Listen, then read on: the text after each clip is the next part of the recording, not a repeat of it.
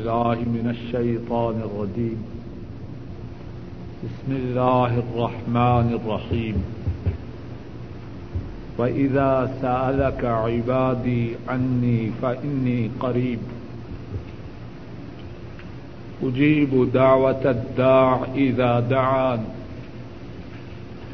فليستجيبوا لي وليؤمنوا بي لعلهم يرشدون. اور جب آپ سے سوال کریں میرے بندے، میرے متعلق، بس میں قریب ہوں۔ فریاد کرنے والے کی فریاد کو قبول کرتا ہوں۔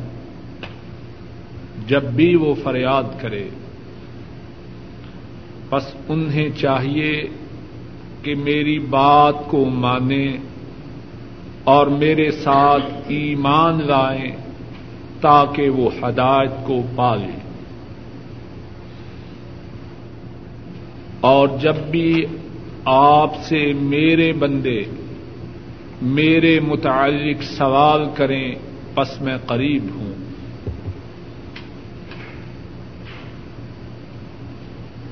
جب بھی پکارنے والا مجھ کو پکارے تو میں اس کی فریاد کو سنتا ہوں۔ بس ان کو چاہیے کہ وہ میری بات کو مانیں اور میرے ساتھ ایمان لائیں تاکہ وہ ہدایت کو پائیں۔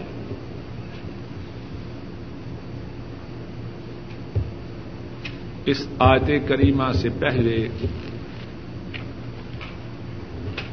رمضان مبارک کے متعلق بات چل رہی تھی اور اس آیت کریمہ کے بعد بھی رمضان شریف ہی کا ذکر ہے۔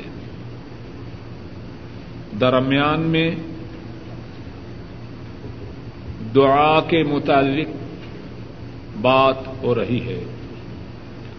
مفسرین کرام نے اس آیت کریمہ کے رمضان کی آیات کے درمیان میں آنے کی حکمت بیان فرمائی ہے۔ اور وہ حکمت انہوں نے اس طرح بیان کی ہے کہ رمضان میں جو بہت سی خیر و برکات ہیں، اللہ کی جو بہت سی کرم نوازیاں ہیں اللہ کی جو بہت سی نوازشات ہیں، ان میں سے ایک کرم نوازی یہ ہے، ایک عنایت یہ ہے، ایک نوازش یہ ہے کہ رمضان میں رودے دار کی دعا خصوصی طور پر قبول ہوتی ہے۔ اللہ تو سارا سال، سارے اوقات میں اپنے بندوں کی فریادوں کو سنتے ہیں، ان کی حاجات کو پورا کرتے ہیں، ان کی پریشانیوں کو دور فرماتے ہیں۔ لیکن رمضان میں خصوصی طور پر رودے داروں کی فریادوں کو قبول فرماتے ہیں۔ امام احمد اور امام ترمدی رحمہم اللہ بیان فرماتے ہیں، حضرت ابو ہریرا رضی اللہ تعالی ان اس حدیث کے راوی ہیں۔ رسول کریم صلی اللہ علیہ وسلم نے ارشاد فرمایا ثلاثت لا ترد دعوتهم. الامام العادل والصائم حين يفطر ودعوت المظلوم۔ تین قسم کے افراد کی دعاؤں کو اللہ مسترد نہیں فرماتے۔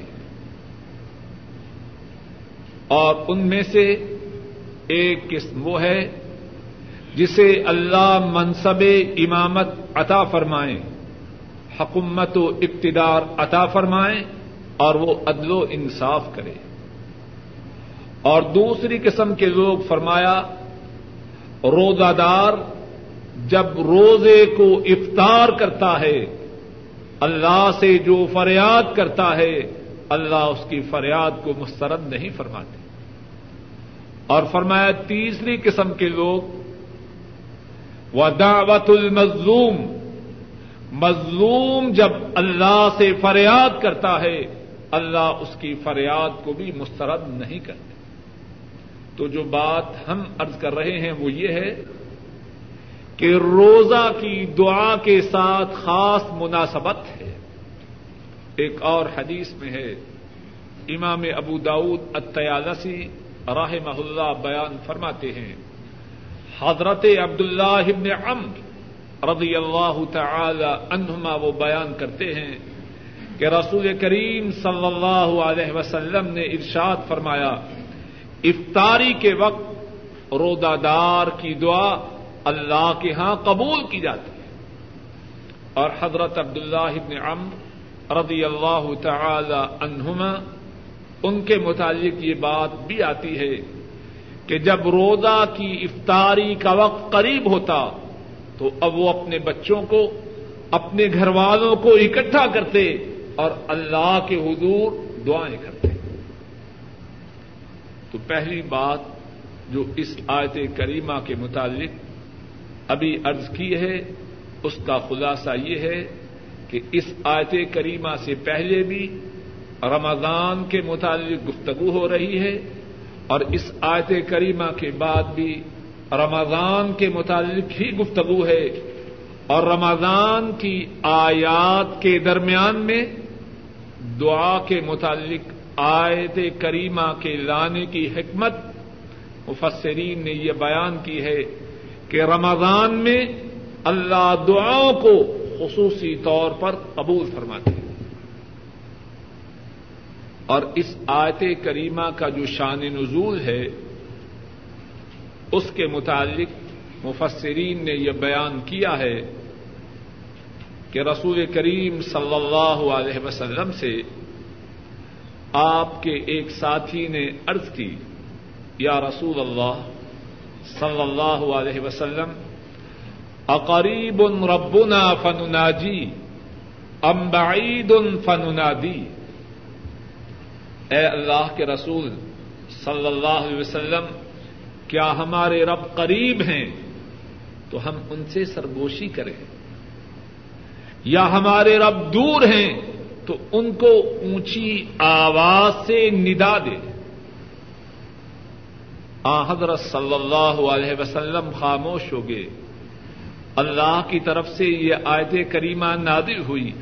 و ادا سال کا عبادی فنی قریب اے حبیب اکرم، صلی اللہ علیہ وسلم، جب آپ سے میرے بندے، میرے متعلق سوال کریں، تو پس میں قریب۔ مفسرین نے اس آیت کریمہ کا یہ شان نزول بیان کیا ہے۔ لیکن شان نزول کے متعلق جو روایت ہے، اللہ عالم یہ صحیح ہے کہ نہیں، لیکن بات یہ ہے کہ اللہ قریب ہے۔ اس بات میں کوئی شک و شبہ نہیں۔ اور قرآن کریم میں ایک سے زیادہ مقامات پر اللہ مالک الملک نے اس بات کو بیان فرمایا کہ وہ اللہ بندوں کے قریب ہے۔ سورہ قاف دیکھیے، چھبیس میں پارے میں۔ آیت نمبر سولہ۔ سفا نمبر پانچ سو انیس۔ Five one nine. ولقد خلق نل انسان و ما توسبس به نفسه. ونحن اقرب اليه من حبل الوريد.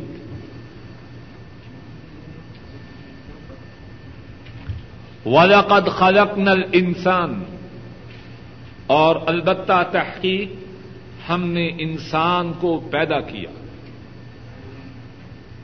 وہ نعلم ما توسوس به نفسه. اور ہم جانتے ہیں جو وسوسے، جو خیالات اس کے نفس میں گھومتے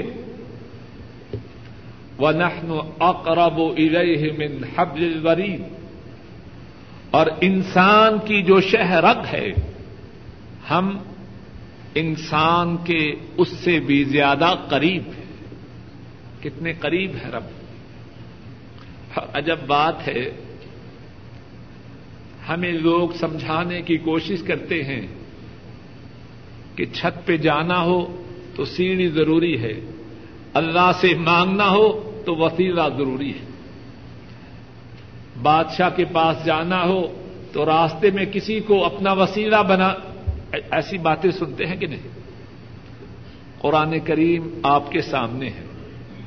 اور میں کوشش کرتا ہوں کہ آیات نمبر سورت کے حوالہ سے آپ کے سامنے ہوں، تاکہ آپ اپنے گھروں میں جا کے خود بھی دیکھ سکیں۔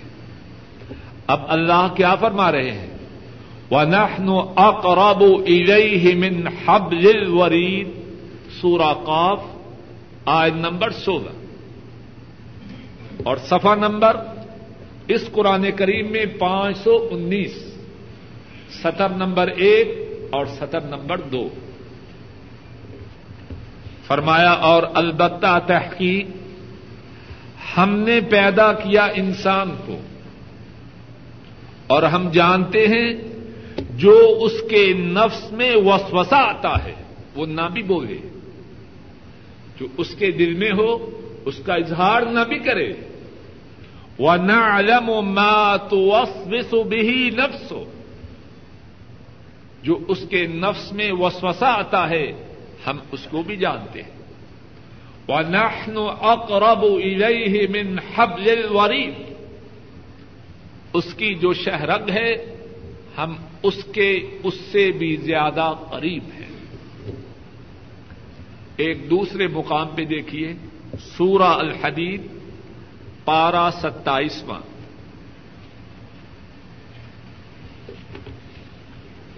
سفا نمبر فائیو۔ تھری ایٹ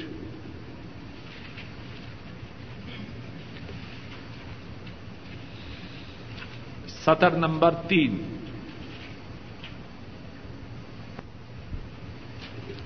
واہوا معکم اینما کنتم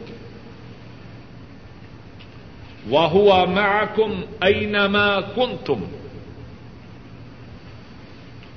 واللہ بما تعملون بصیر اور وہ کون؟ اللہ تعالی۔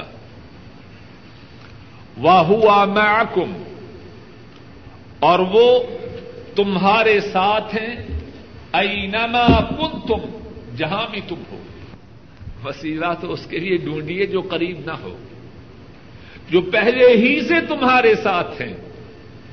اس کے لیے کس کو وسیلہ ڈھونڈنا ہے؟ ڈھونڈنے جاؤ گے اس کو۔ جو تمہارے پاس نہیں، کس کے لیے؟ جو پہلے سے تمہارے پاس ہے۔ واہوا معکم اینما کن تم اور وہ تمہارے ساتھ ہیں، جہاں بھی تم ہو۔ واللہ بما تعملون بصیر اور اللہ، جو تم عمل کرتے ہو، اس کو دیکھنے والے ہیں۔ ایک اور مقام دیکھیے، سورہ المجادلہ، اٹھائیسواں پارہ آج نمبر سات۔ الم تر ان اللہ يعلم ما في السماوات وما في الارض؟ کیا تو نے نہیں دیکھا؟ بے شک اللہ وہ جانتے ہیں جو آسمانوں میں ہے اور جو زمین میں۔ ما يكون من نجوى ثلاثة الا هو رابعهم. ولا خمسة إلا هو سادسهم. ولا أدنى من ذلك. ولا أكثر إلا هو معهم أينما كانوا. ثم ينبئهم بما عملوا يوم القيامة. إن الله بكل شيء عليم. ما يكون من نجوى ثلاثة نہیں ہوتے وہ کسی گفتگو میں، کسی سرگوشی میں۔ نجوا وہ بات جو چپکے سے کہی جائے، رازدارانہ انداز سے کہی جائے۔ نہیں ہوتے وہ کسی گفتگو میں، کسی سرگوشی میں۔ سلاست تین۔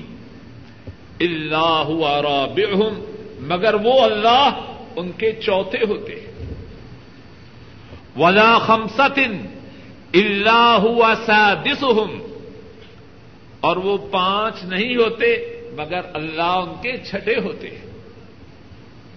ولا انا من ذلك ولا اکثر اللہ ہوا میں ہوں اور وہ اس سے تھوڑے یا زیادہ نہیں ہوتے۔ تین کی بجائے اگر دو بھی ہوں تو اللہ ان کے ساتھ ہے دو کی بجائے اگر ایک بھی ہو، اللہ اس کے ساتھ ہے۔ ولا اکثر اگر چھ کی بجائے سات ہوں آٹھویں اللہ۔ سات کی بجائے آٹھ ہوں نام اللہ۔ آٹھ کی بجائے نو ہو دسویں اللہ۔ ولا ادنا من کا ولا اکثر اللہ ہوا معہم اینما کانوا اس سے تھوڑے ہوں یا زیادہ؟ اور جہاں ہوں؟ مسجد میں ہوں، درس میں ہوں سنما میں ہوں، بدماشی کی جگہ ہو نیکی کی جگہ ہو ہر جگہ اللہ ان کے ساتھ۔ اینما کانو جہاں کہیں۔ اور اسی پر بس نہیں۔ سم یونبئہم بما عملوا یوم القیامہ پھر وہ بتلائیں گے ان کو قیامت کے دن جو جو انہوں نے اعمال کیے، نیک اعمال یا برے اعمال. ان اللہ بکل شیء علیم. بے شک اللہ ہر چیز کو جاننے والے تو فرمایا وہ ایزا سال کا عبادی انی فنی قریب و ایزا سال کا عبادی انی فنی قریب اور جب میرے بندے آپ سے میرے متعلق سوال کریں، بس بے شک میں قریب ہوں. اور اس آیت کریمہ پر ذرا غور کیجیے فرمایا فا انی قریب انا جو لفظ ہے، یہ بات میں زور پیدا کرنے کے لیے۔ آپ انگریزی میں کہتے انڈیڈ جب بات کریں انڈیڈ کہیں، تو بات میں اور زیادہ زور ہوتا ہے کہ نہیں؟ اردو میں بے شک تحقیق۔ اور اللہ تو وہ ہیں، تاکید کے بغیر بھی کوئی بات فرمائے۔ ان کی بات میں کوئی شک و شبہ نہیں۔ امن اسدق من اللہ قیلا اللہ سے سچا بات میں کون ہے؟ ومن اسدق من اللہ حدیثا اللہ سے سچی بات کس کی ہے؟ لیکن بات میں مزید تاکید پیدا فرمائی۔ انی قریب بس بے شک میں قریب ہوں۔ اور اب بھی اگر کوئی ظالم نہ مانے کہ نہیں، اللہ تو بہت دور ہے، تو اس کی عقل میں خرابی ہے۔ اللہ کی بات تو غلط نہیں۔ اور جب سوال کریں آپ سے میرے بندے، میرے متعلق بس بے شک میں قریب ہوں۔ اور پھر اس کے بعد کیا فرمایا اجیب دعوت الداعی اذا دعان۔ جب بھی کوئی فریاد کرنے والا مجھ سے فریاد کرے تو اس کی فریاد کو قبول کرتا۔ اور آیت کریمہ پہ اچھی طرح غور کیجیے۔ اجیب دعوت الداع اذا دعان سنتا ہوں، قبول کرتا ہوں۔ فریادی کی فریاد کو کس وقت وہاں دفتر کے اوقات ہیں۔ اب دو بج چکے، دفتر بند ہے۔ کل آنا، آج درخواست نہیں لی جا سکتی۔ وہاں یہ بات نہیں۔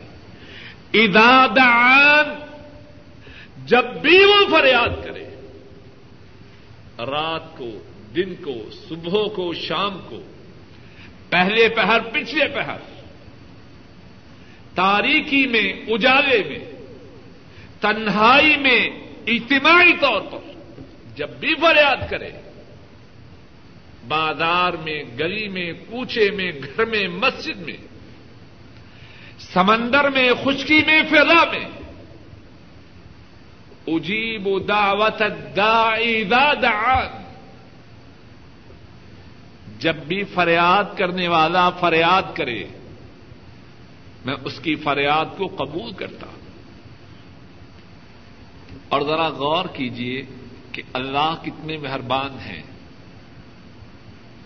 انسانوں کو عطا فرماتے ہیں اور عطا فرمانے کے ساتھ ساتھ انسانوں کو اس بات کی ترغیب دیتے ہیں۔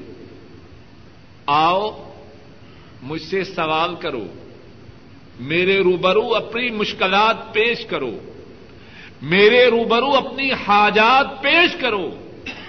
میں تمہاری مشکلات کو دور کروں گا، تمہاری حاجات کو پورا کروں گا۔ قرآن کریم میں اور احادیث شریفہ میں یہ بات کتنی ہی دفعہ اور کتنے ہی انداز سے بیان فرمائی گئی بیسواں پارا اس کا پہلا سفا دیکھیے آئٹ نمبر باسٹھ۔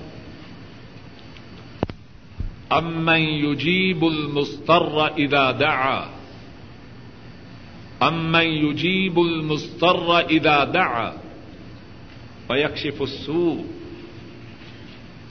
امن یجیب المستر اذا دعا ويكشف السوء ويجعلكم خلفاء الأرض أإله مع الله قليلا ما تذكرون۔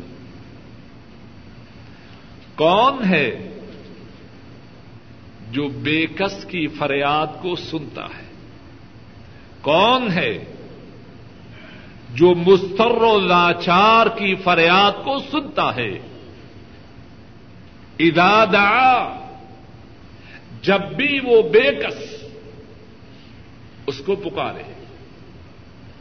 ویکشف سو اور اس کی مصیبت کو دور کرتا ہے۔ کون ہے؟ ویج الکم خلافا الارض اور کون ہے جو تمہیں زمین میں جانشین بناتا ہے؟ الہم اللہ۔ کیا اللہ کے ساتھ کوئی اور معبود ہے؟ جو بیچار کی فریاد کو سن سکے، اس کی مصیبت کو دور کر سکے اور تمہیں زمین میں خلافت عطا کر سکے۔ الہم اللہ، کیا اللہ کے ساتھ کوئی اور معبود ہے؟ ما تذکرون، جو تم نصیحت حاصل کرتے ہو، وہ بہت تھوڑی ہے۔ اور کتنی احادیث مبارکہ میں رسول کریم صلی اللہ علیہ وسلم نے اس بات کو واضح فرمایا کہ اللہ مالک الملک فریادیوں کی فریاد کو سننے والے ہیں۔ بے ہدایتیں جب اللہ سے ہدایت طلب کریں، وہ ان کی رہنمائی فرماتے ہیں۔ بھوکے جب اللہ سے روزی کا سوال کریں اللہ ان کو روزی عطا فرماتے ہیں۔ ننگے، جب اللہ سے لباس طلب کریں، اللہ ان کو لباس عطا فرماتے ہیں۔ گناگار جب اللہ سے اپنے گناہوں کی معافی کا سوال کریں، اللہ ان کے گناہوں کو معاف فرماتے ہیں۔ امام مسلم رحمہ اللہ بیان فرماتے ہیں، حضرت ابو در رضی اللہ تعالی ان اس حدیث کے رابی ہیں۔ رسول کریم صلی اللہ علیہ وسلم ارشاد فرماتے ہیں کہ اللہ مالک الملک خود ارشاد فرماتے ہیں۔ یا عبادی، انی حرمت الظلم على نفسی فلا تظالموا یا عبادی، کلکم دول الا من هديته فاستهدوني اهدكم یا عبادی کلکم جائع فاستطعموني اطعمكم یا عبادی کلکم عار الا من کسوته فاستقسوني اکسکم یا عبادی انکم تخطئون بالليل والنهار وانا اغفر الذنوب جميعا فاستغفروني اغفر لكم رسول کریم صلی اللہ علیہ وسلم فرماتے ہیں کہ اللہ مالک الملک خود ارشاد فرماتے ہیں۔ اے میرے بندو، میں نے اپنے اوپر یہ بات لازم کی ہے کہ میں نے اپنے بندوں پہ ظلم نہیں کرنا۔ میں نے اپنے لیے بندوں پر ظلم کرنا حرام قرار دیا ہے۔ اے میرے بندو تم بھی ایک دوسرے پر ظلم نہ کرو۔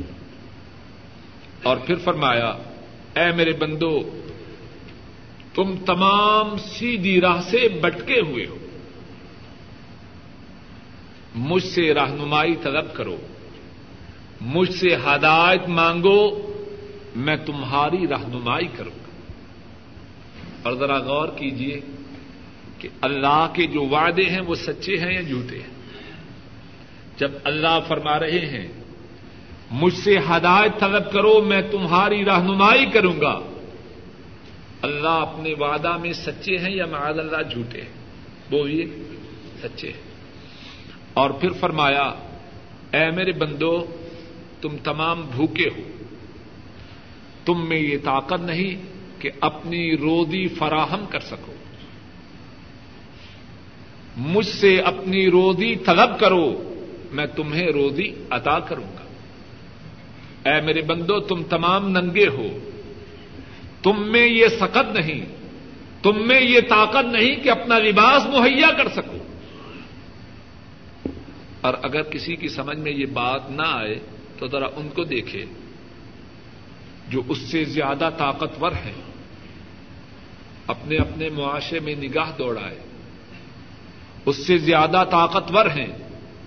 بات بنانے کا انداز انہیں اس سے زیادہ ہے، لیکن کپڑے بازار سے نہیں خریدتے، خیرات کے طور پر لوگوں سے مانگتے۔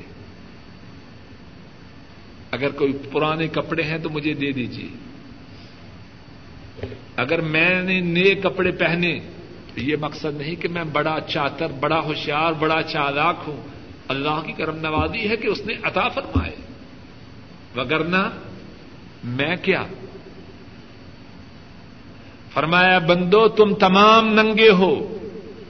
تم میں یہ سقد نہیں کہ اپنا لباس مہیا کر سکو۔ مجھ سے اپنے لباس کا سوال کرو، میں تمہیں لباس عطا کروں۔ اور پھر فرمایا، اے میرے بندو، تم تمام گناگار ہو۔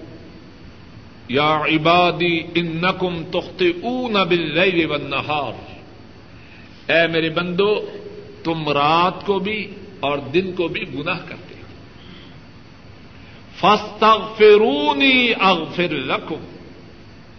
مجھ سے اپنے گناہوں کی معافی کا سوال کرو۔ میں تمہارے گناہوں کو معاف کروں۔ گا کتنے مہربان ہیں اللہ۔ کتنی عنایت ہے اللہ کی۔ اپنے بندوں کو دعوت دے رہے ہیں۔ کہ وہ ان سے اپنے گناہوں کی معافی کا سوال کریں اور وہ ان کے گناہوں کو معاف کر دیں گے۔ ان سے لباس مانگے لباس عطا فرمائیں گے۔ روزی طلب کریں، روزی عطا فرمائیں گے۔ ہدایت مانگے ہدایت عطا فرمائیں۔ اور پھر یہ اعلان اللہ کی طرف سے ایک مرتبہ نہیں۔ دو مرتبہ نہیں، دس مرتبہ نہیں، سو مرتبہ نہیں۔ ہمیشہ سے ہے، ہمیشہ جاری رہے۔ ہر رات اللہ کی طرف سے یہ اعلان ہوتا ہے۔ اب کوئی نہ مانے تو اس کی اپنی محرومی ہے۔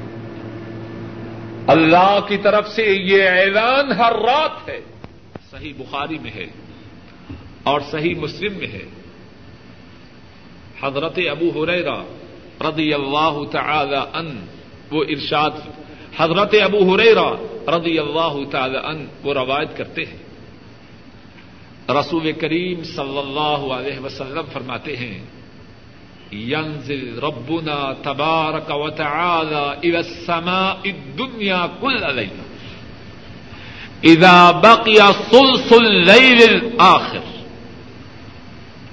فيقول من يدعوني فاستجيب له. من يسالني فاعطيه ومن يستغفرني فاغفر له. جب رات کا ایک تہائی حصہ باقی رہ جائے،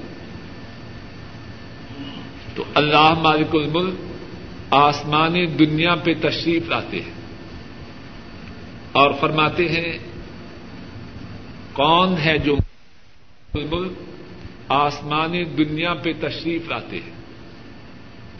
اور فرماتے ہیں، کون ہے جو مجھ سے سوال کرے؟ کون ہے جو مجھ سے فریاد کرے؟ میں اس کی فریاد کو پورا کروں۔ اور جو بد نصیب رات ہی کو دیر تک اللہ کی نافرمانی کے پروگرام دیکھنے اور سننے میں بیدار رہے، وہ اس وقت کب مانگے گا اللہ کی طرف سے اعلان ہے اور اللہ اپنے اعلان میں معاذ اللہ جھوٹے نہیں۔ اور اس اعلان کے متعلق کس نے بتلایا ہے؟ انہوں نے بتلایا ہے جن کی صداقت کی گواہی ان کے دشمن دیا کرتے تھے۔ اور ذرا بات کو اور سمجھیے کیا ہمارا اس اعلان پر یقین ہے؟ اخبار میں اعلان آئے، اسلام آباد میں جو لوگ باہر ہیں ان کے لیے پلاٹ دیے جائیں گے۔ مفت نہیں، قیمت پر۔ اور قیمت پر بھی ضروری نہیں مل جائیں۔ قرآن اندازی ہوگی۔ بیس فیصد پچیس فیصد سیکورٹی جمع کروائیے۔ اور ملنے ہیں کہ نہیں؟ اللہ ہی جانے۔ اور معلوم نہیں کہ اعلان کے ہونے سے پہلے پہلے سے طے ہو چکا ہو کس کس کو ملنے۔ کتنی کوشش ہوتی ہے۔ دفتر سے چھٹی لے رہا ہے۔ جی میں نے امبیسی جانا ہے، کیا ہے؟ وہاں پلاٹ لینے کے لیے درخواست دینی ہے اور اگر ابھی تنخواہ نہیں ملی، بیس پچیس فیصد سیکورٹی کے لیے، ہاتھ میں رقم نہیں، دوستوں سے ادھارے مانگ رہا ہے۔ بھائی تاریخ ختم ہو جائے گی اور میں نے درخواست ضرور دینی ذرا غور کریں۔ اور میرا مقصود مذاق نہیں، بات کا سمجھانا مقصود ہے۔ ہم سب کی کتنی حاجات ہیں۔ ہم میں سے کوئی ایسا ہے جس کی حاجات نہ ہو۔ کتنی باتیں ہیں جن کی وجہ سے ہم پریشان ہیں۔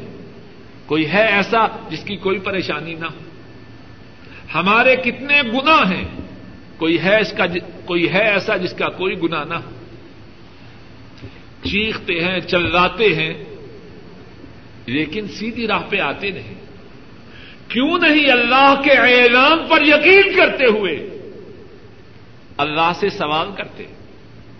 جب اللہ فرما رہے ہیں ہے کوئی فریاد کرنے والا؟ وہ مجھ سے فریاد کرے، میں اس کی فریاد کو قبول کروں۔ ہے کوئی سوال کرنے والا؟ وہ مجھ سے سوال کرے، میں اس کے سوال کو پورا کروں۔ ہے کوئی گناہوں کی معافی کا سوال کرنے والا؟ وہ اپنے گناہوں کی معافی کو طلب کرے، میں اس کے گناہوں کو معاف کروں۔ کیوں نہیں اللہ سے بات کرتے؟ رات کی تنہائی میں، رات کی تاریکی میں۔ اللہ سے کیوں ہم گفتگو نہیں کرتے؟ اے اللہ، تیرا اعلان ہے، تیرے حبیب نے بتلایا ہے۔ اب میری فریاد کو پورا کر، میری پریشانی کو دور کر، میرے گناہوں کو معاف کر۔ کیوں اس اعلان پہ ہم یقین نہیں کرتے؟ اور کتنی ہی احادیث شریفہ ہیں۔ اس بات پہ بہت زیادہ زور دیا گیا ہے۔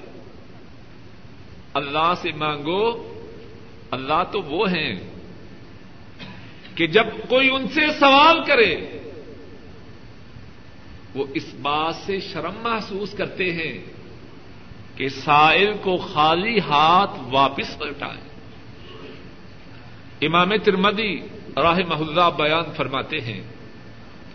حضرت سلمان فارسی رضی اللہ تعالی ان اس حدیث کے راوی ہیں۔ رسول کریم صلی اللہ علیہ وسلم فرماتے ہیں، ان ربکم حی کریم یستحی من عبده اذا رفع یدی ان یردہما صفرا۔ فرمایا، بے شک تمہارا رب باحیا ہے۔ کریم ہے، سخی ہے۔ جب ان کا کوئی بندہ ان کے سامنے اپنے ہاتھوں کو پھیلاتا ہے، تو وہ اس بات سے شرم محسوس کرتے ہیں کہ اس کے ہاتھوں کو خالی واپس پلٹا۔ لیکن کہاں ہے وہ ہاتھ جو توجہ سے، دیہان سے خلوص سے اللہ کے روبرو اٹھنے والے ہیں۔ توجہ سے دیہان سے، اخلاص سے ہاتھ اٹھانے کی ضرورت ہے۔ اللہ کے ہاں تو کوئی کمی نہیں۔ ایک اور حدیث میں رسول کریم صلی اللہ علیہ وسلم نے اپنی امت کو بتلایا کہ جو دعا ہے وہ تمہارے لیے ہتھیار ہے۔ مومن کے لیے سلا ہے۔ دین کا ستون ہے۔ آسمان و زمین کا نور ہے۔ امام حاکم راہ محلہ بیان فرماتے ہیں۔ حضرت علی رضی اللہ تعالی ان اس حدیث کے راوی ہیں۔ رسول کریم صلی اللہ علیہ وسلم فرماتے ہیں، الدعاء سلاح المؤمن و عماد الدین و نور السماوات والارض۔ جو دعا ہے، وہ مومن کا سرا ہے، مومن کا ہتھیار ہے۔ لیکن کتنا بد نصیب ہے وہ ایماندار جو اپنے اس ہتھیار سے غافل ہو۔ بات سمجھانے کے لیے عرض کرتا ہوں مارا کا ایک کارزار گرم ہو، دشمن سر پہ ہو، اور کسی کے پاس بہترین ہتھیار ہو، اب دشمن مارتا رہے، اسے پیستا رہے، اس کے مالو متا کو چھینتا رہے۔ اور وہ بہترین ہتھیار اپنے پاس ہونے کے باوجود اس کو ضرورت کے وقت استعمال نہ کرے، آپ اس کو کیا کہیں گے؟ دشمن سر پہ ہے، ہتھیار اپنے پاس موجود ہے۔ اپنے مالو متا کو بچانے کے لیے، اپنی جان کی حفاظت کے لیے۔ ہتھیار کا استعمال کرنا ضروری ہے، لیکن وہ ایک دم ہتھیار سے غافل ہے۔ کیا کہیں گے اس کو؟ الو نہیں تو اور کیا کہیں گے؟ ادعا سلاح المومن جو دعا ہے، اللہ کے روبرو فریاد کرنا، اللہ سے سوال کرنا، اللہ کے روبرو اپنے دامن کو پھیلانا، یہ مومن کے لیے ہتھیار ہے۔ اور کوئی یہ نہ سمجھے کہ اس کا مقصد یہ ہے کہ مومن اور محنت نہ کرے، یہ اسلامی تصور نہیں۔ یہ بات نہیں کہ بس اب یہ ہتھیار ہے۔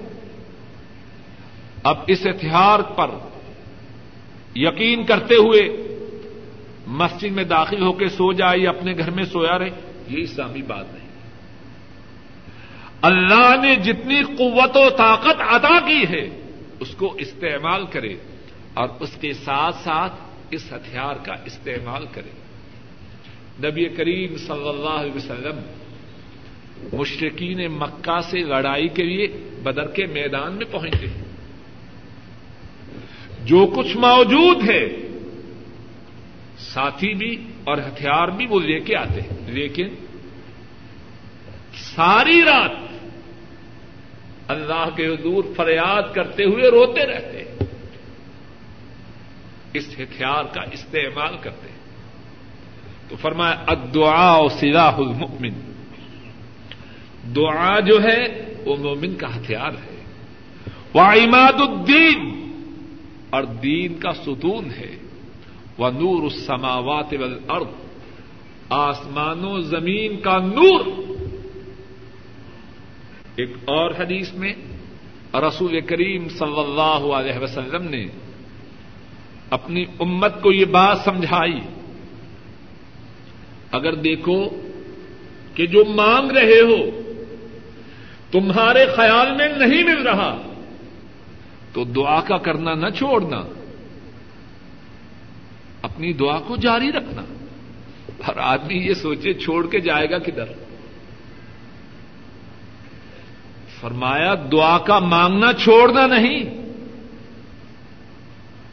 دعا کے دعا کو چھوڑنا، یہ دعا کی قبولیت کی راہ میں بہت بڑی رکاوٹ ہے۔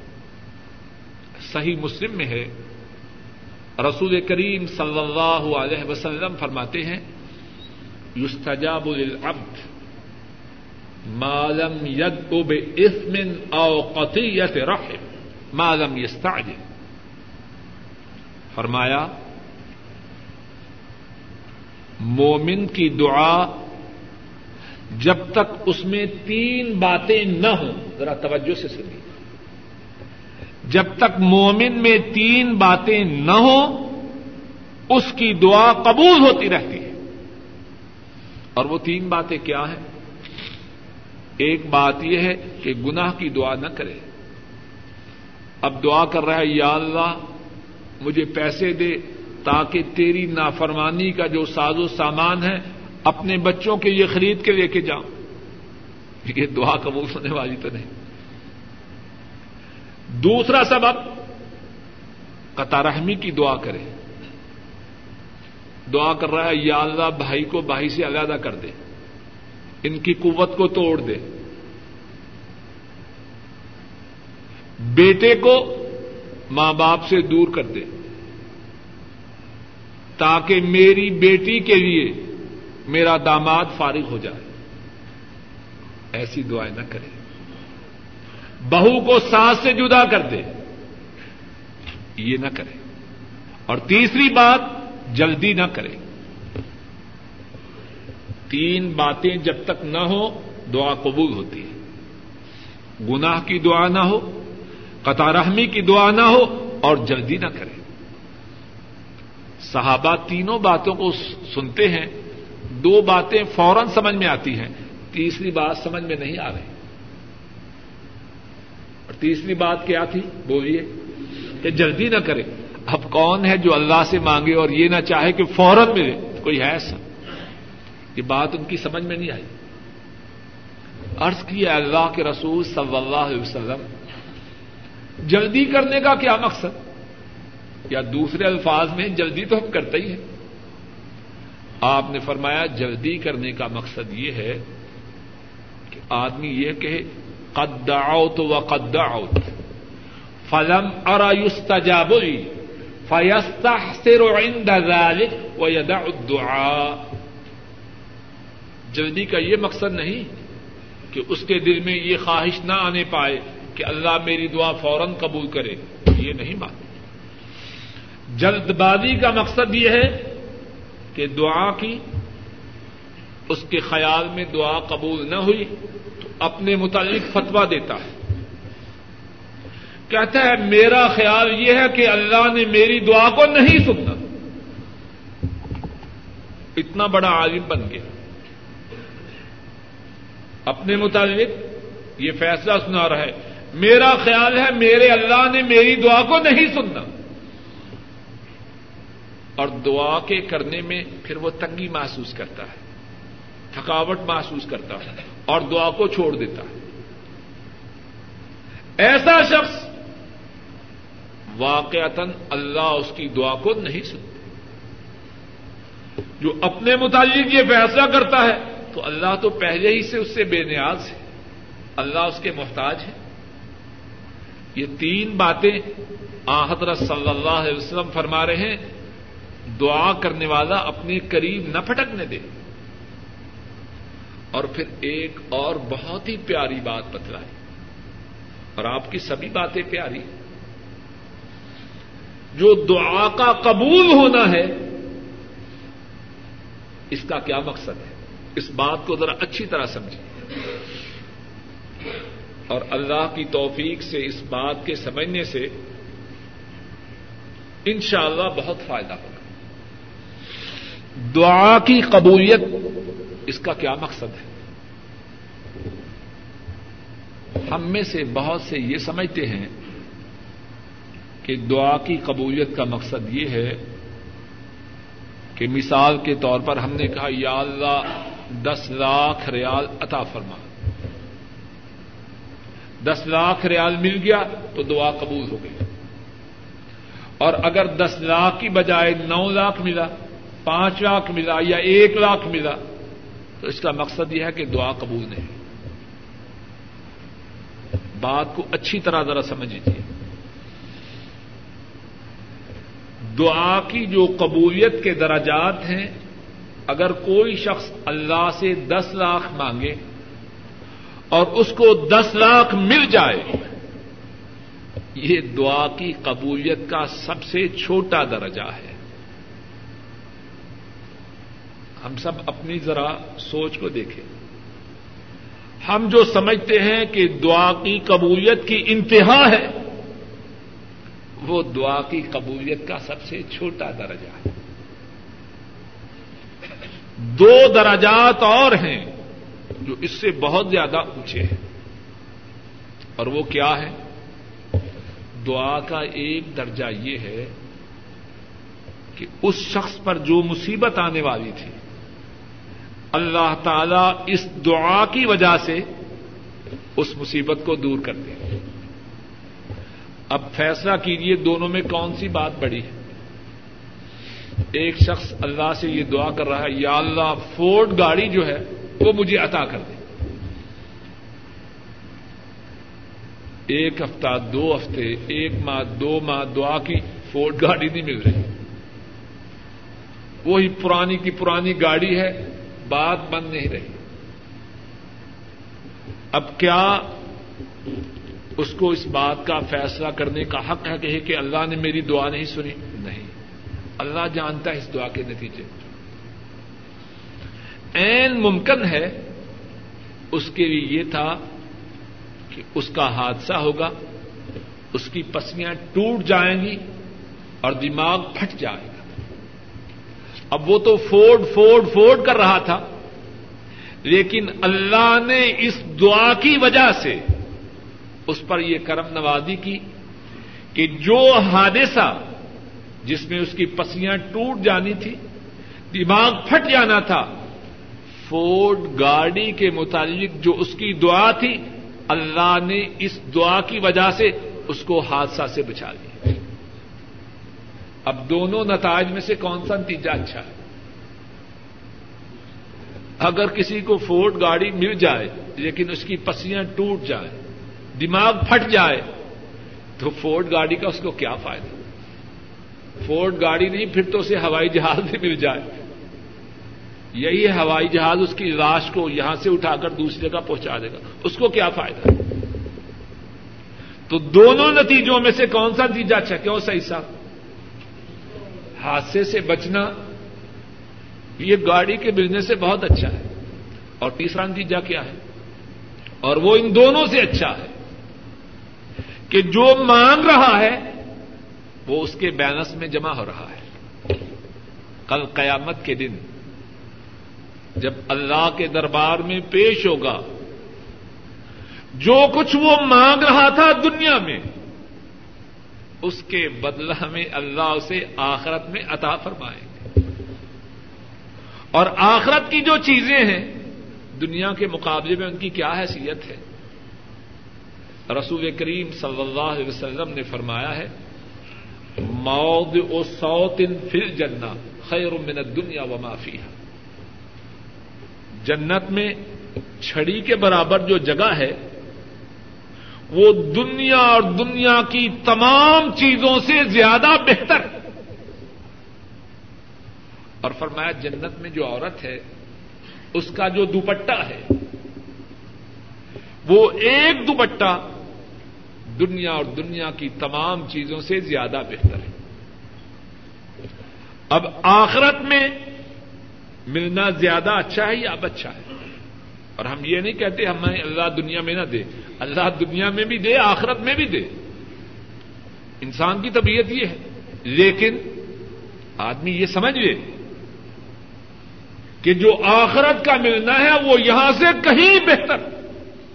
اور اگر پھر بھی سمجھ نہ آئے تو اس طرح غور کرے، دنیا میں جو کچھ بھی ملے گا، جو کچھ بھی ملے گا۔ مثال کے طور پر یہ کہیے کہ ساری دنیا کی بادشاہت، ساری دنیا کی بادشاہت کسی انسان کو مل جائے؟ کتنی دیر کے لیے ہے؟ سو سال کے لیے۔ اس سے زیادہ دیر تو میرا خیال ہے کوئی بادشاہ نہیں گزرا۔ کہ سو سال سے زیادہ اس نے حکومت کی ہو۔ کیوں مولانا، تاریخ میں ہے کوئی جو تاریخ قریب ہے؟ ہزار، دو ہزار سال کی تاریخ میں کسی بادشاہ کی حکومت ایک ہزار سال گزری ہے؟ سو سال گزری ہے، ہم نے تو نہیں پڑھا۔ یعنی سمجھیے سو سال سے، پھر اس کے بعد کیا ہے؟ مٹی کے نیچے اس کو دفن کیا جائے۔ اور آخرت میں جو چھوٹی سے چھوٹی نعمت ہے، وہ تو دائمی ہے، ابدی ہے، سرمدی ہے۔ کبھی ختم نہ ہوگی۔ اور رسول کریم صلی اللہ علیہ وسلم نے یہ جو دعا کے تین نتائج ہیں، حدیث میں بیان کیے۔ اور اسی حدیث کو بیان کر کے آج کا درس انشاءاللہ ختم کرتے ہیں۔ امام حاکم راہ اللہ بیان کرتے ہیں۔ اور یہ حدیث امام احمد راہ اللہ نے بھی بیان فرمائی ہے۔ حضرت ابو سعید الخدری رضی اللہ تعالی ان وہ بیان کرتے ہیں۔ رسول کریم صلی اللہ علیہ وسلم نے فرمایا، ما من مسلم ید اللہ بدعوت الا اعطاه اللہ احدا ثلاث۔ فرمایا، جو مسلمان اللہ سے دعا کرے، اللہ اس کے دعا کے نتیجہ میں اسے تین باتوں میں سے ایک بات عطا فرماتے ہیں۔ حدیث کے ایک ایک لفظ پہ غور کیجیے اور ہمیشہ یاد رکھیے۔ شاید اللہ کرے، آپ کو اس سے فائدہ ہو اور آپ کے فائدے سے مجھے بھی فائدہ۔ ہو فرمایا، جو مسلمان اللہ سے دعا کرے، اس کے لیے تین میں سے ایک نتیجہ ہے۔ اور حدیث کے سننے سے پہلے پھر اس بات کو ذہن نشین کیجیے جو بات بتلا رہے ہیں، ان کی بات سچی ہے یا غلط ہے؟ بولیے۔ اور فرمایا، وہ نتیجے کیا ہے؟ اما ایستجیب اللہ له دعوت پہلا نتیجہ یہ ہے، اللہ سے جو مانگ رہا ہے، اللہ اسے عطا کر ابھی دس لاکھ مانگا، فوراً ہی مل گیا۔ فورڈ گاڑی مانگی، فوراً ہی مل گئی یہ پہلا نتیجہ فرمایا، دوسرا نتیجہ وہ اما یسرف انہ میرا سوئے مسرا جو مانگ رہا تھا، اس کی وجہ سے، اس کی مثل، اس پہ جو مصیبت آنے والی تھی، اس دعا کی وجہ سے اللہ اس مصیبت کو دور کر دے۔ دعا مانگ رہا ہے، یا اللہ میرے بچے کو میڈیکل کالج میں داخلہ مل جائے۔ اب بڑی دعا مانگی، ماں نے بھی، باپ نے بھی اور بچے نے بھی، میڈیکل کالج میں داخلہ نہ ملا۔ تو اب مایوس ہو جائے، نہیں۔ معلوم نہیں کہ بچے نے کسی حادثہ کا شکار ہونا تھا۔ ماں باپ اور بچے کی دعاؤں کی وجہ سے اللہ کے فضل و کرم سے اس حادثے سے بچ گئے حادثے سے بچنا بڑی نعمت ہے یا میڈیکل کالج میں داخلہ بڑی نعمت ہے؟ این ممکن ہے۔ بچے کے لیے یہ تھا کہ اسے بری سوسائٹی کی وجہ سے کچھ بری عادتیں آنے والی تھی۔ نشہ آور چیزوں کا عادی بننے والا تھا۔ ماں باپ دعائیں کرتے رہے، یا اللہ اسے میڈیکل کالج میں داخل کر دے۔ میڈیکل کالج میں تو داخل نہ ہوا، لیکن اللہ کے فضل و کرم سے، اس دعا کی وجہ سے مخدرات سے بچ گیا۔ نشہ آور چیزوں کا عادی بننے سے بچ گیا۔ یہ بڑی نعمت ہے یا وہ بڑی نعمت ہے؟ اور فرمایا، تیسرا نتیجہ اما دخر فل آخرت مسلح اس کی دعا کے برابر آخرت میں اس کے لیے ذخیرہ ہو جائے۔ اور یہ سب سے بڑا ہے جب صحابہ نے یہ بات سنی تو کیا کہا؟ قالوا اذا نکفر یا رسول اللہ صلی اللہ علیہ وسلم۔ صحابہ نے کہا، اگر ہماری کوئی دعا بھی رائے گاہ نہیں جاتی، نتیجہ سے خالی نہیں، پھر تو ہم اللہ سے بہت زیادہ دعائیں مانگا کریں گے۔ یقین ہے نا؟ آ حضرت صلی اللہ علیہ وسلم نے چھوٹا سا لیکن کتنا پیارا جواب دیا، اللہ اکثر۔ اے صحابہ، تم اللہ سے جتنی زیادہ بھی دعائیں مانگو، اللہ کے خزانے اس سے بھی زیادہ ہے۔ جب تم اللہ سے بہت زیادہ دعائیں مانگو گے، تو کیا اللہ کے اسٹور میں شارٹیج ہو جائے گی؟ جتنا بھی مانگو گے، اللہ کے خزانے اس سے بھی زیادہ ہیں۔ اللہ مالک الملک، اپنے فضل و کرم سے کہنے والے کو بھی اور سننے والوں کو بھی زیادہ سے زیادہ اپنے سے مانگنے کی توفیق عطا فرمائے اور ہمیں تینوں کے تینوں فائدے عطا فرمائے۔ دنیا میں فوراً بھی اور دعاؤں کی وجہ سے ہماری مصیبتوں کو بھی دور کرے اور آخرت میں بھی ہمیں بہت زیادہ اجر و ثواب عطا فرمائے۔ اے اللہ، ہم سب کو اس بات کی توفیق عطا فرما کہ زیادہ سے زیادہ رات کو بھی، دن کو بھی صبح کو بھی، شام کو بھی، گھروں میں بھی، مسجدوں میں بھی، بازاروں میں بھی، ہر جگہ۔ اے اللہ، ہمیں توفیق عطا فرما کہ زیادہ سے زیادہ آپ سے فریاد کرتے رہیں اور آپ ہماری فریادوں کو ہمیشہ سنتے رہنا۔ کچھ لوگ بائیس رجب کو حلوہ وغیرہ تقسیم کرتے ہیں۔ اس کا کیا حکم ہے؟ کھانے کے لیے بہانے اور ہیوے ہیں۔ قرآن کریم میں اور احادیث شریفہ میں جہاں تک میرا محدود علم ہے، اس بات کی کوئی بات ایسی نہیں کہ رسول کریم صلی اللہ علیہ وسلم نے امت کو اس سے نہ روکا۔ ایک حدیث پاک میں ہے، رسول کریم صلی اللہ علیہ وسلم فرماتے ہیں، امام بغوی رحمہ اللہ اپنی کتاب شرح السنہ میں اس حدیث کو بیان کرتے ہیں۔ عبداللہ ابن مسعود رضی اللہ تعالی عنہ اس کے راوی ہیں۔ رسول کریم صلی اللہ علیہ وسلم فرماتے ہیں، ما من شيء يقربكم الى الجنه ويباعدكم من النار الا وقد امرتكم به.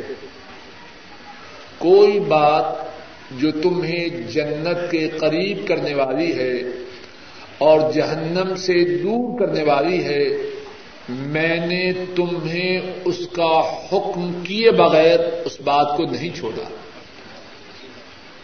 جو بات جنت کے قریب کرنے والی ہے، جہنم سے دور کرنے والی ہے رسول کریم صلی اللہ علیہ وسلم فرماتے ہیں، میں نے اس بات کا تمہیں حکم کر دیا ہے۔ اب یہ جو بائیس رجب کے کنڈے اور حلوے ہیں، کیا یہ بات جنت کے قریب کرنے والی ہے؟ اگر کرنے والی ہے، تو اللہ کے رسول صلی اللہ علیہ وسلم کا یہ فرمان معاذ اللہ غلط ہے۔ اس کا اسلام سے کوئی تعلق نہیں۔ کھانا ہے تو ویسے کھا لو، بارش کا موسم ہے، حلوہ کھاؤ۔ دین کا ہویا بگاڑ کے ضرور کھانا ہے۔ مانگ کے کھا لو۔ اگر لوگوں کا مال ہی کھانا ہے تو خیرات طلب کرو۔ دین میں کیوں داخل کرتے ہو؟ اس سے خیرات مانگ کے کھانا اچھا ہے۔ کیونکہ اگر کوئی ایسی بات جو دین کی نہیں، دین میں داخل کرو گے، تو اس میں مدینے والے کی گستاخی ہے۔ کہ یہ دین کی بات تھی، انہوں نے نہ بتلائی، تم آئے اور تم دین کو پورا کر رہے ذرا غور تو کرو۔ کھانا ہی ہے تو کسی اور طریقے سے کھاؤ۔ مدینے والے کی شان میں گستاخی کر کے تو نہ کھاؤ۔ وہ تو امت کو گواہ بنا کے اس بات کا اعلان کر رہے ہیں۔ مجھ پر اللہ نے جو دین نازل کیا، میں نے سارے کا سارا پہنچا دیا۔ اور تم دین میں نئی بات داخل کر کے اس بات کا اعلان کر رہے ہو، نہیں، دین میں کمی تھی۔ جو مدینے والے نے تو پوری نہ کی، ہم ہندوستان اور پاکستان میں بیٹھ کر پوری کر رہے ہیں۔ انتہائی گستاخی کی بات ہے۔ پچیس دسمبر کو اگر کوئی نصرانی، جسے ہم عیسائی کہتے ہیں، دعوت دے تو قبول کرنی چاہیے کہ نہیں؟ جواب یہ ہے کہ بالکل قبول نہیں کرنی چاہیے۔ یہ دعوت ان کی مذہبی دعوت ہے۔ اور ان کا مذہب منسوخ ہو چکا ہے۔ ان کی کسی بھی مذہبی تقریب میں شرکت کرنا جائز ہے سوال یہ ہے کہ اگر کوئی شخص یہاں فوت ہو جائے اور اسے صندوق میں ڈال کے